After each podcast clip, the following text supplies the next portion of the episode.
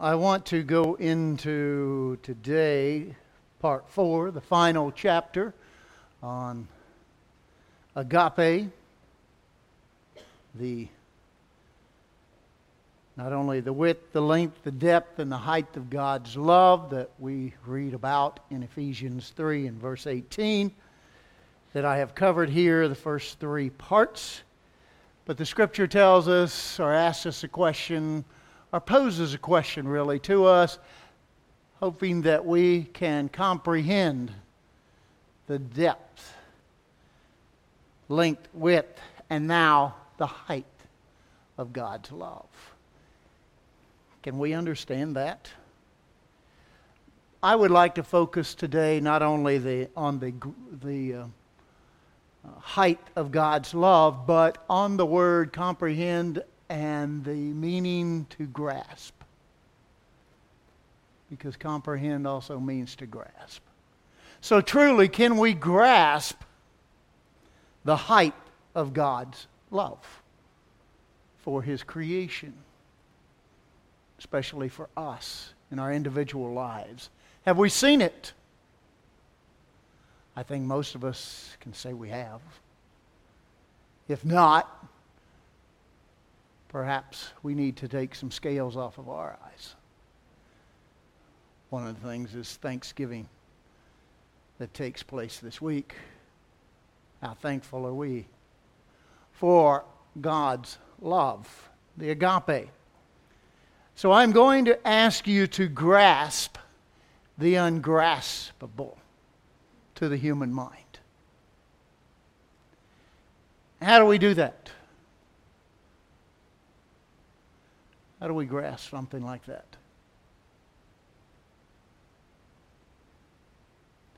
First Corinthians 2 9. Most of you know it from the New King James Version. Eye has not seen, nor ear heard, nor has entered the heart of man the things that God has prepared for those who agape Him. That's what it means. For those who love Him. So he's saying, we've never seen anything so great. We've never heard anything as great as what He will come to fruition. But then he says, he can't, our minds can't, can't grasp. Our minds our hearts. We can't even dream it, is what he's saying.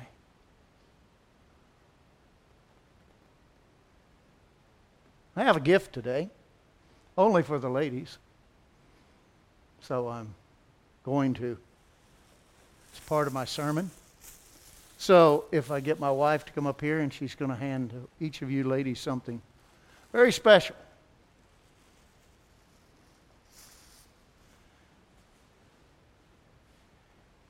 And I do this because it brings something to my mind. Because it is hard for us to grasp how much God loves us. The height of His love that I'll be going into today. I want each of you ladies to have a necklace, a beaded necklace. They're not anything that you might call fancy. In case you want to know, for those who have not received their necklace yet, it's not gold, not solid gold. Uh, they're not pearl. Okay? They're not colored pearls. It's not silver. But they are necklaces. I happen to have some people here today. Many of you have helped, but specifically a couple people here that helped with not only the care that was given or is given and continues to be given, but the love that is shown to the members and the people of Haiti. These necklaces that you women are wearing, or that you're being given now. Mary and I traveled to Haiti. She was there two or three times with me. I've been six times as we were trying to help people build a church, but it also became a sanctuary built strong enough to withstand hurricanes and the like. And I'll take one if you've got one, Mary. And not that I'm going to wear it. I have to put it on. I don't think my wife has that much power over me. Because that goes better with my shirt. See what I deal with? I guess it does match. We went, our first time Mary went with me, and in our little church there with probably 40, 50 people at the time. And we just took, Mary wanted to take something for the kids. We had Dollar Tree. Went there and got some cookies and candy. And then she thought about these for the little girls in Haiti and thought, you know, they might really like that. So she bought 20 or so. And so as we were after services, they were fixing some food we had bought the box came and Mary took these things out of a box and she started giving them to the little girls from this tall to teenage. And they just thought this was, wow. Never seen anything. That was very touching. But not as much as when we saw the ladies, the women, the mothers, the grandmothers come over and say, Can I have one? Can I have one? And they would put it on and just walk around like it was gold. Why? It never received any type of jewelry before in their life. As you know, and many others who have been here, they do good to eat every day. This was so high above their thinking. One of them actually commented the next time I went, Mary didn't go, bring any of those nice necklaces.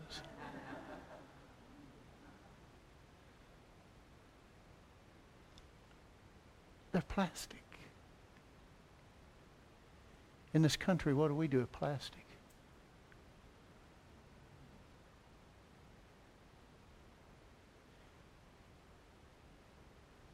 Eye has not seen, nor ear heard, nor has entered the heart of man the things that God has planned for those who love him.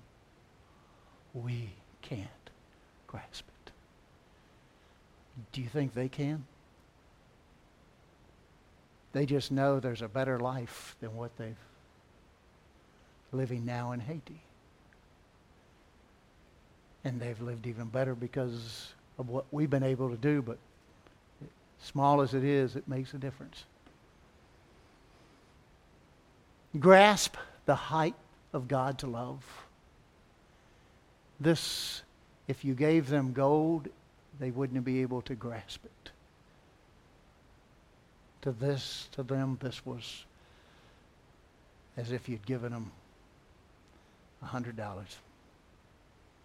Imagine a woman being 50, 60 years old. If she made it to a grandmother, 50, 60 years old, as one of them did. She got two. She was wearing it the next time I came. She never had any jewelry. See, this is what God is wanting us to see. through His love, He's wanting to give us something our minds cannot even begin to, grasp. As a matter of fact, let's go there. If you go 1 Corinthians 2, I didn't turn there. You may have turned there, but I didn't. I know that verse by heart because it means so much to me because I need to make sure I can grasp it. 1 Corinthians 2, verse 10. Let's go read this incredible set of verses. So he, he said, uh, It's not entered into a man's heart of what God has planned or prepared for those who love him. But God has revealed them to us through his Spirit. We can grasp.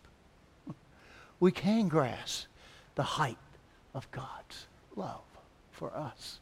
So high that his plan dwarfs any preconceived idea we may think. We go to the Feast Tabernacles every year, and it's like, wow, it's really not, nothing. It's, it's just a sliver, not even there, for what God has planned for us. Verse 10 For the Spirit searches all things, yes, the deep things of God. So he's telling us that we can, through the Spirit, understand even the deep things of God. For what man knows the things of a man except the Spirit of a man, which is in him? Even so, no one knows the things of God except the Spirit of God. We can know those things. Deep things of God. And one of those, I must say, is truly understanding agape. I had somebody ask me this week, You ever going to get done with the agape series?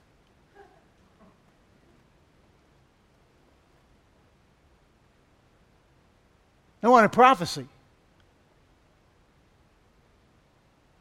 I need prophecy.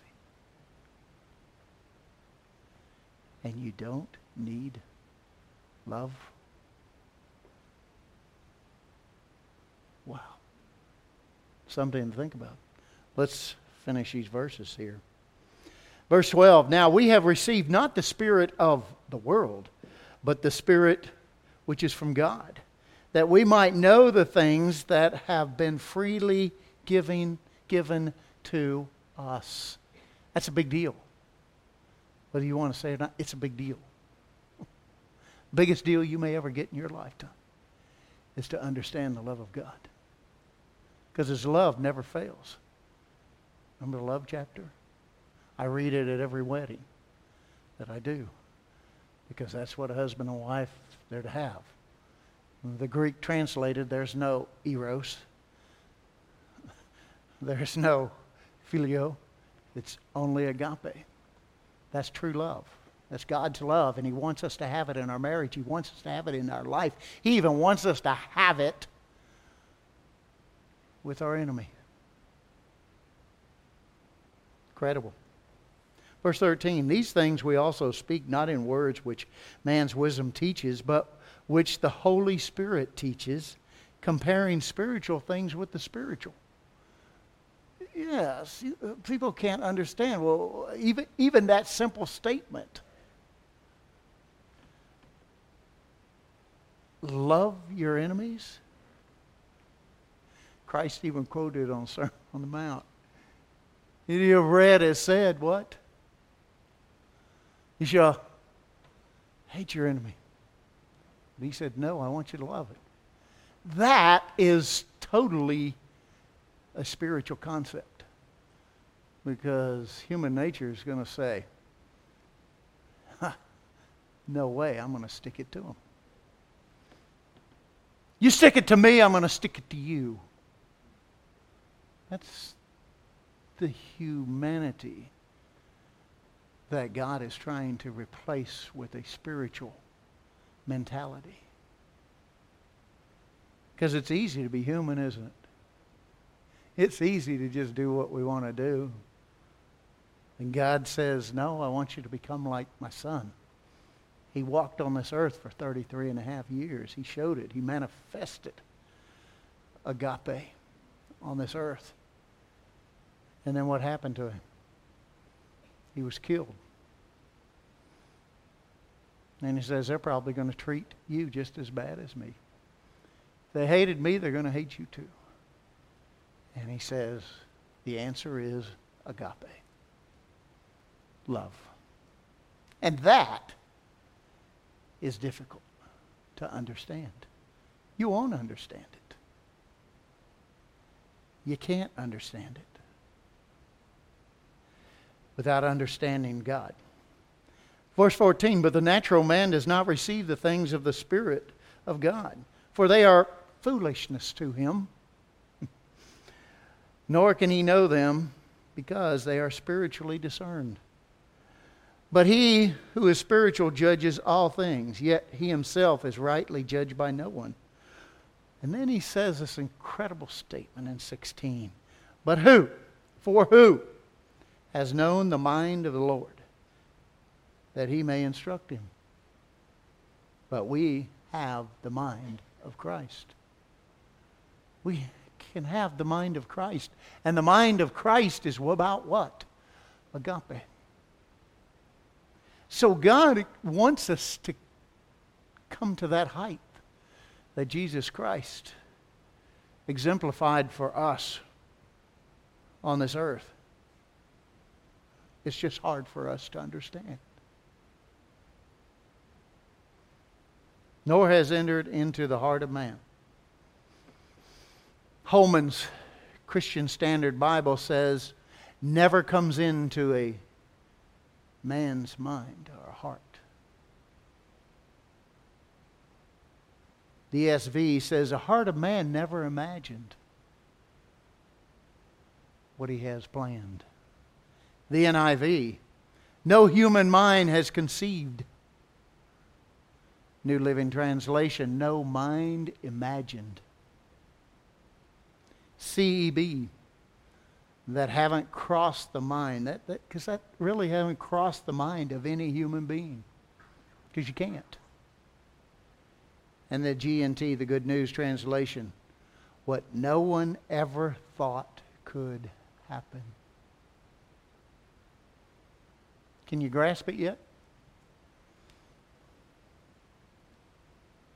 Is it impossible to grasp? Nope. We just have to have the mind of Christ.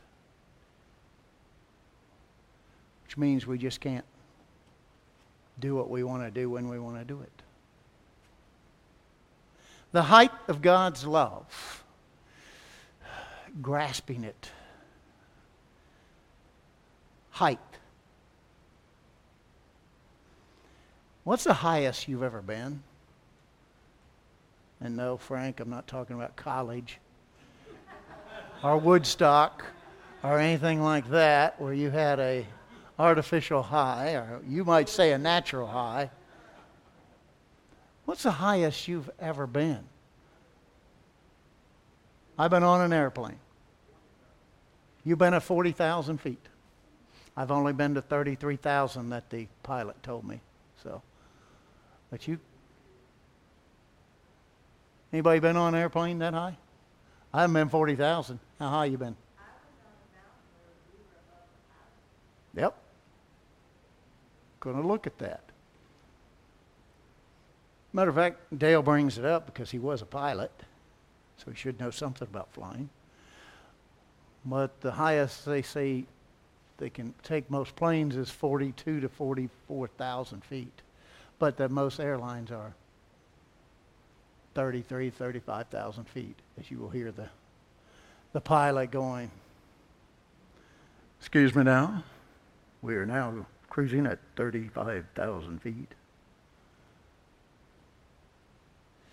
That's high. What's the highest you've ever been with no mode of transportation? Anybody? You said you've been to a mountain. How high was the mountain? Don't have a clue.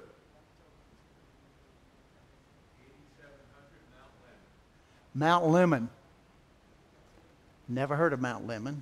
It might be outside of Tucson. Oh, okay. I thought it was next to Mount Orange and Mount Tangerine or something. Okay. Mount Lemmon. Anybody? Continental Divide. Continental Divide, however high that is. Yes? Mauna Kea. That's what Mauna Kea is. It's the highest I've ever been. 13,803 feet. As a matter of fact, it's the tallest mountain in the world, higher than Mount Everest, because 18,000 feet of this mountain is underwater. So it's 13,000 feet above. And we've been to there. I guess you have too. If you've been to Hawaii, other people might have been up there.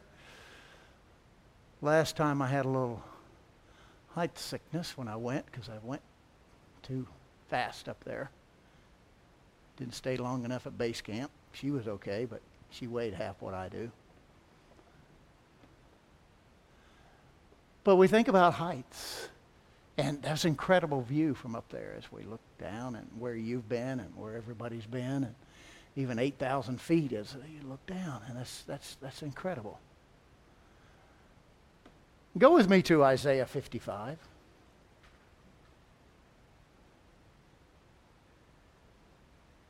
Isaiah 55, verse 8. God is telling Isaiah, For my thoughts are not your thoughts, nor your ways my ways, says the Lord. We all know that. We've quoted that many times, haven't we? Well, look what he says in verse 9. For as the heavens are higher than the earth, so are my ways higher than your ways. So is his love than our love. Does that mean it's impossible so we don't try? Nope. He wants us to. That's why he gives us Holy Spirit. He gives us a piece of him in us so that we can become and grow that spirit so that we can become more like his son. And the closer we become to his son, the closer we come to him. For as the heavens are higher than the earth, so are my ways higher than your ways, and my thoughts than your thoughts. Hmm. Beginning to grasp? Anybody know what the Kármán line is? besides Dale? Kármán line. The Kármán line. Kármán line is a line, an imaginary line that science uses and that pilots use it, NASA uses it. The Kármán line is an imaginary line in the sky that starts at sea level and goes 62 miles straight up. That's what they call the Kármán line. That's where outer space begins. It's where everything changes. Imagine 62 miles up, but you haven't even begun to go where God is. Because we're talking about billions, billions of light years.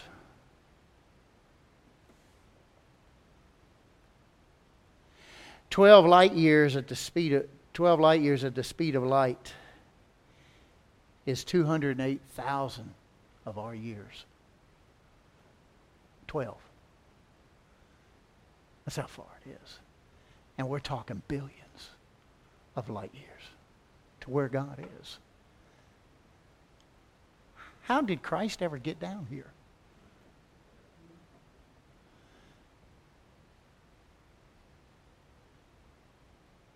So this makes us think he knows something about heights and why this scripture is so important that we would grasp the height of his love. Because he's willing to love. It's, it's easy to love somebody that you can see, that you can hang around, that you can actually touch, that you can become involved with. We can't touch him. He can't. He doesn't touch us, but except through his spirit. But he is so far away from us that our minds The science can't even go there. Because you have three you have the clouds, first level of heaven, and then you have the stars, and then past the stars, you have God, the third heaven.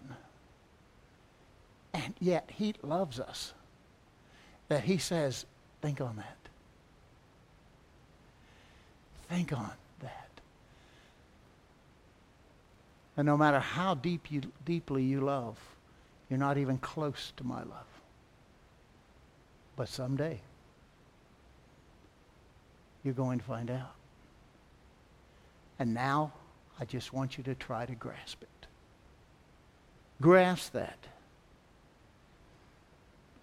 God's love is going to take us to an out of this world height. The more we can have, mentally and spiritually. It's going to transform us into a more spirit like being. But I go back to grasp. Feast of Tabernacles one year I had the opportunity to meet a in Church of God a evangelist, black evangelist. Never met one before. Met an evangelist, never met a black one. Then I got to hear him speak, and he was incredible. And the most incredible part about it was that he was sent to Africa. that was where he did a lot of his work. And he told the story, true story, of going and baptizing people at one time, scattered out through all Africa, just so far away. But they would find a way, and then they would have baptizing tours, and they would visit all these places for people who had heard of the truth, come into it. And so, here, a couple years after those tours, he went over to Zimbabwe to conduct Passover services in the days of unleavened bread in a kind of central part of Zimbabwe so that people from all over in the churches that we had there could travel there and they would then be able to keep the days of unleavened bread. Harold Jackson was the evangelist's name. Mr. Jackson then told the story of getting there, and they had rented this building, almost from what he describes, similar to the size of this room right here. It was a building, but it had running water and had a little porch out there. This is where they would have services, Passover services. And he said he got there the, the evening before Passover service to go in as typical, typically ministers do, and he set up the chairs and set up table with the cups and the bread. And as he was starting to set up, this young black man came in and said, I remember you. You're the one who baptized me. And he said, Well, yes. And they started talking, and he said, would you like to help? And he goes, Well, yes, that'd be great. And so they start talking and come to find out. The young man had spent nine days getting to this little building. Three days walking, three days to a, a uh, little raft or boat like for you to go down the river two days on a bus and then one day walking to the building. And he was the happiest, he said. And what touched Mr. Jackson the most was that his attitude and so forth, and that night as they passed the plate and the bread, he got him to help hand these things. And he said his hands were shaking as he was handing them out. And he told him after services, told Mr. Jackson, I, did, I didn't feel worthy to even have those in my hand. He said, I had a hard time because I'd never had anything silver in my hand.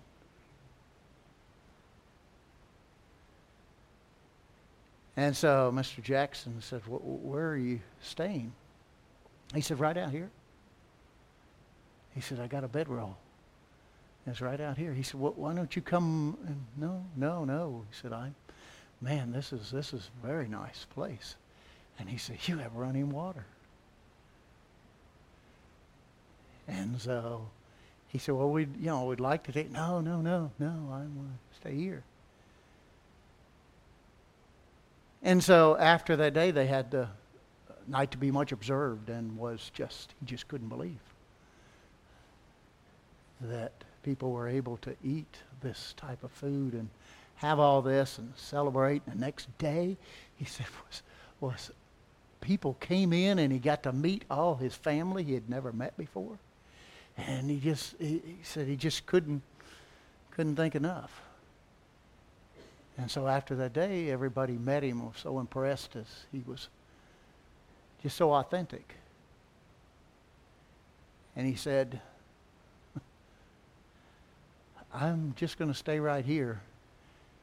And Mr. Jackson goes, Well, we're going to have a Bible study in the middle of the week. Some people will be coming. He said, Well, I'll be right here. He said, Because some of my family might come by. Did they know they were miles away? To him, it didn't mean somebody might come by. He could talk about the truth, he could talk about God. And so, at the end of days of unleavened bread.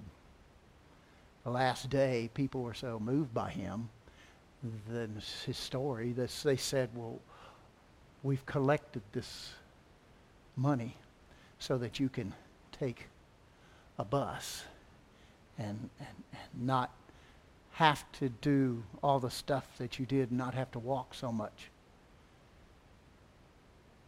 Because they asked him if he had enough money to get back, and he said, Yeah, I got just enough. I can get back. When they gave him all this money, he said, I can't. I can't do that. He said, My eyes have been opened. And he said, I have a young man in our village I've been studying with and working with. And I'd like to bring that money back to him so that he can come here. So he can come to the Feast of Tabernacles. And I know it can be nothing like this. But I'd like him to see a little bit of that. The love of God. Is it in us? For that young man, it is. He saw. Is so far removed. But this is what God has, has promised us. It's so much greater than these little trinkets, this gold you might have this nice house you have, this car that we just so enjoy that most people in third world countries don't even think about? Who's going to be the most grateful when the kingdom is here? Can you imagine him telling that young man about that and then sending him to the Feast of Tabernacles? The stories that young man would have brought back to his village. Go with me to 1 John 3.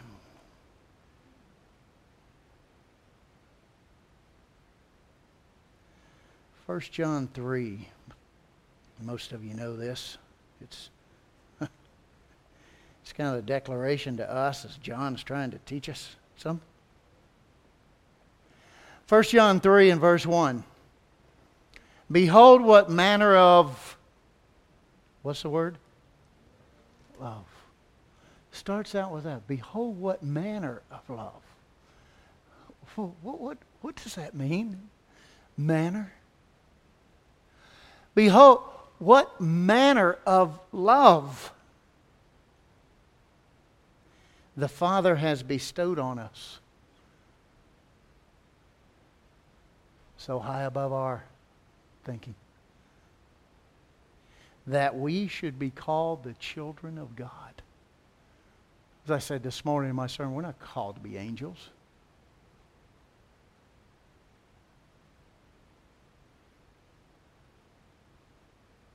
That's too low.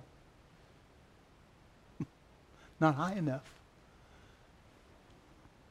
He said, children of God. The scripture say, which of my which of the angels did he say sit at my right hand? Hmm. We're made after God's image, Jesus Christ's image, not an angel. And he's promising us this. Bestowed on us that we should be called the children of God. Therefore, the world does not know us because it did not know him. Beloved, now we are children of God. He has to say it twice. He wants us to grasp that. And there isn't a parent here that doesn't love his child deeply. Most parents would give up their life for their children. This God did. That's deep love beyond even our comprehension. Beloved, now we are the children of God. It has not yet been revealed to us, that is, what we shall be. But we know that when he is revealed, when he comes to this earth, we shall be like him. For we shall see him as he is. And at that time, we will fully grasp the height of God's love. Because this is not going to be this anymore. This is going to be spirit. I'm going to finally be like Christ. This is what he's promised. Powerful.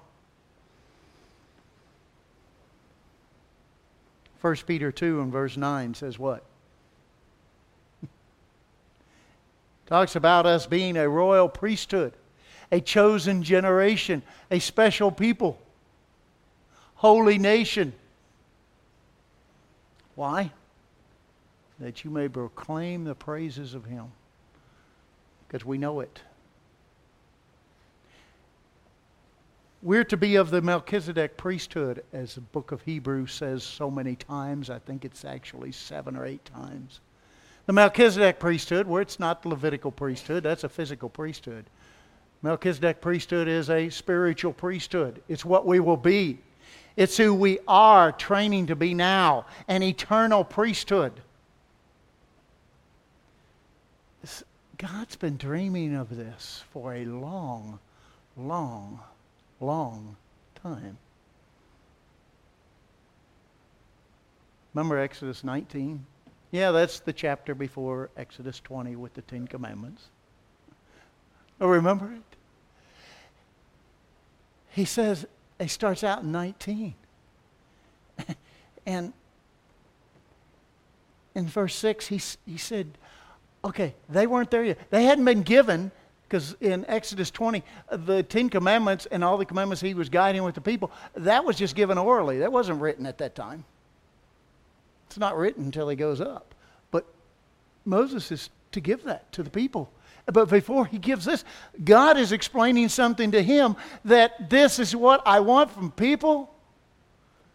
I want a kingdom of priests, a holy nation.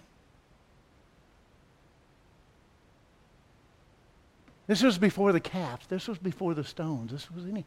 This is what he was telling Moses, I want this. Brethren, that's what he wants from us a kingdom of priests of the Melchizedek priesthood because that priesthood will never end. It's eternal, just like Jesus Christ, just like Melchizedek was. How important was it?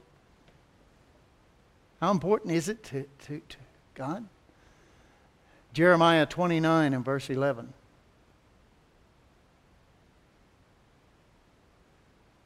He says, I know the things I have for you.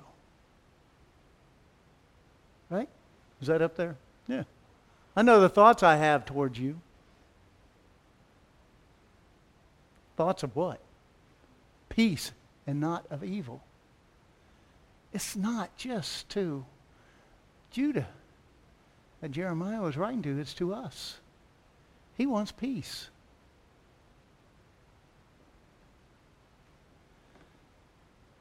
We are the Israel of God. As Galatians 6 and verse 16 tells us. That's his church. That's what we are. So as I start to wrap this up today, there's two sets of scriptures we're going to have to go to.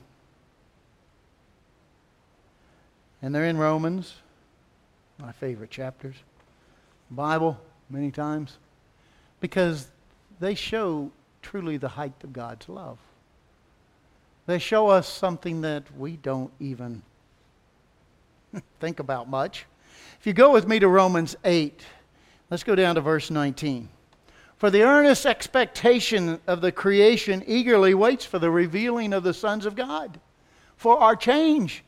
The whole creation, and as the Moffatt translation says, universe, because God did create everything.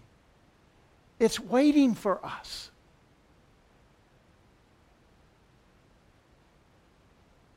Verse 20 For the creation, the, the universe, was subjected to fertility, not willingly, but because of him who subjected it in hope. The plan of God was going to happen. Didn't matter what Satan did.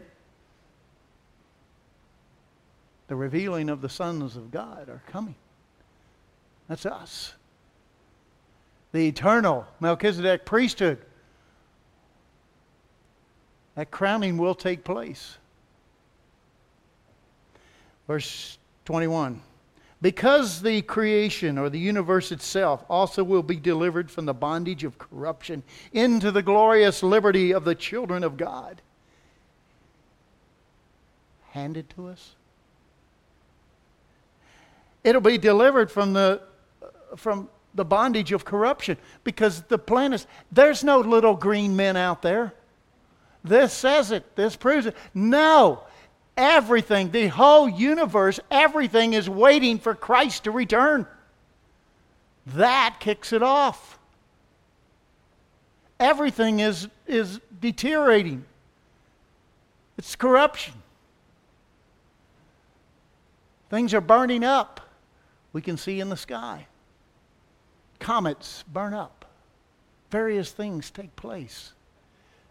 There's no men on Mars. There's no habitat for us in Mars.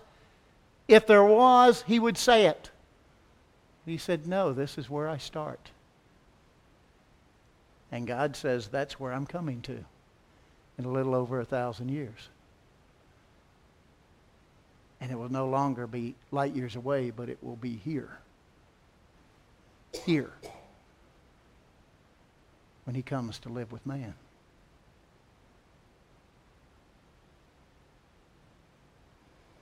Verse 22 For, the, for we know that the whole creation groans and labors with birth pangs together until now. It's in motion, it's going to happen. Go with me to verse 28. Last set of scriptures here. We all know this verse. Uh, matter of fact, it's quoted on walls, it's quoted on internet all the time, and I don't know if people really grasp it or not, but it's like, it sounds good. Uh, that's my kind of God. Verse 28 For we know that all things work together for good to those who love God, to those who are called according to, that's what most people realize. don't realize, that last verse, to his purpose. It's not about us. It's not about what we think, oh, well, I think I'll join this church. No, it's not about that. We are called for his purpose. And his purpose is to make us holy. He says, Be holy as I am holy. He's been waiting for people to want to do that. But it's not easy, is it? Isn't for me. I have some really holy days. Then I have some really unholy days and sometimes weeks where I'm like, where is my mind at? And I got to fight to get back to my purpose.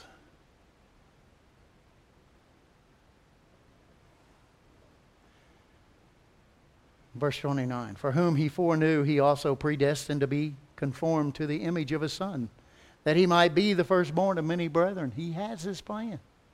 He wants us to be Moreover, whom he predestined, as he looked down and said, they can make it. There's something in them. I know. I know their DNA. I knew their DNA before they even knew they had a DNA. For whom he predestined, these he also called. He knew who he was going to call. Who has the best chance of being that priesthood now?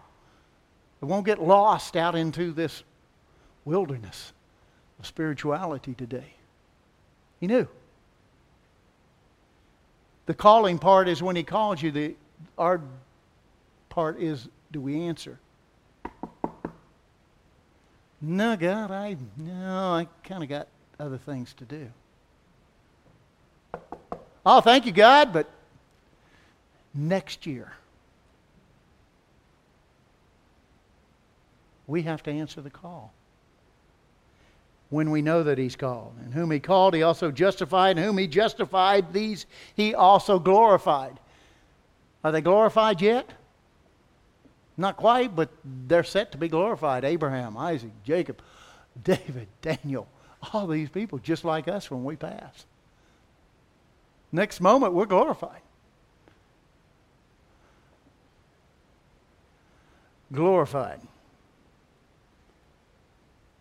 means to praise, to honor, to admire. We all like that.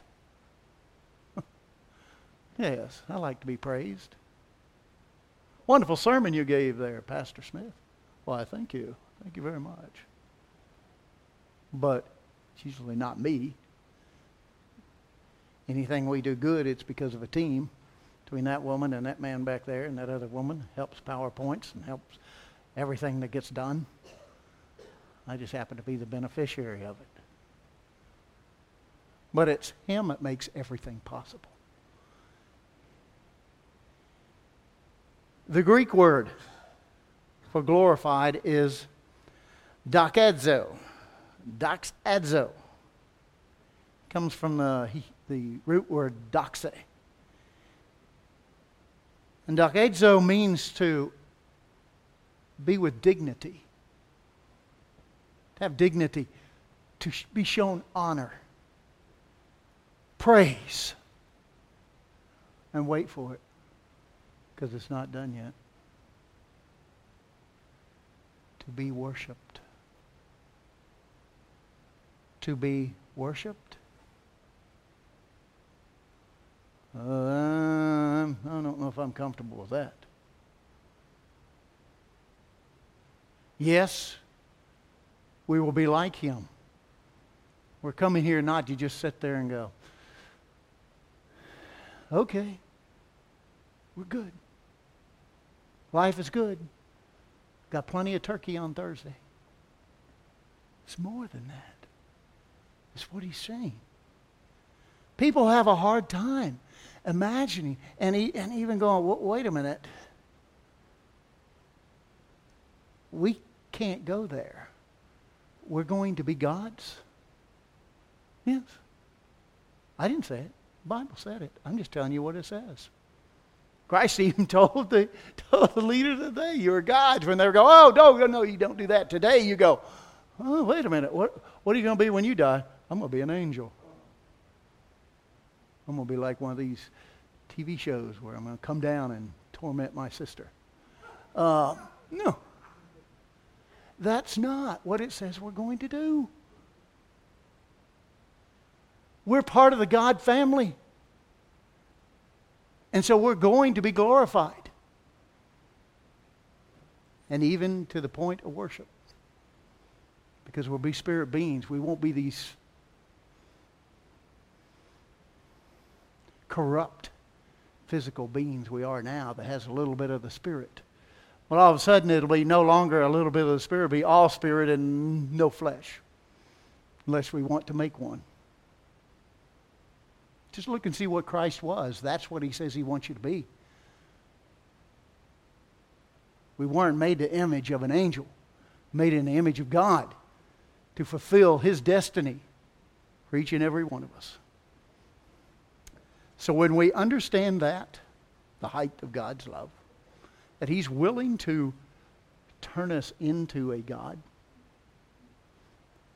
Because guarantee you, He's doing it. We're not. He's doing it. Is it any wonder humility is so important to God for us now? The height He is taking us because it's His level, it's on the God plane.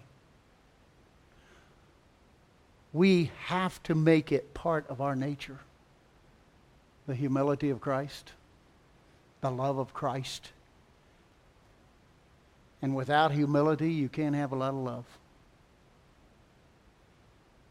Because love encompasses it all. The height of God's love. Brethren, it doesn't get any higher than where He's wanting to take us. His promises.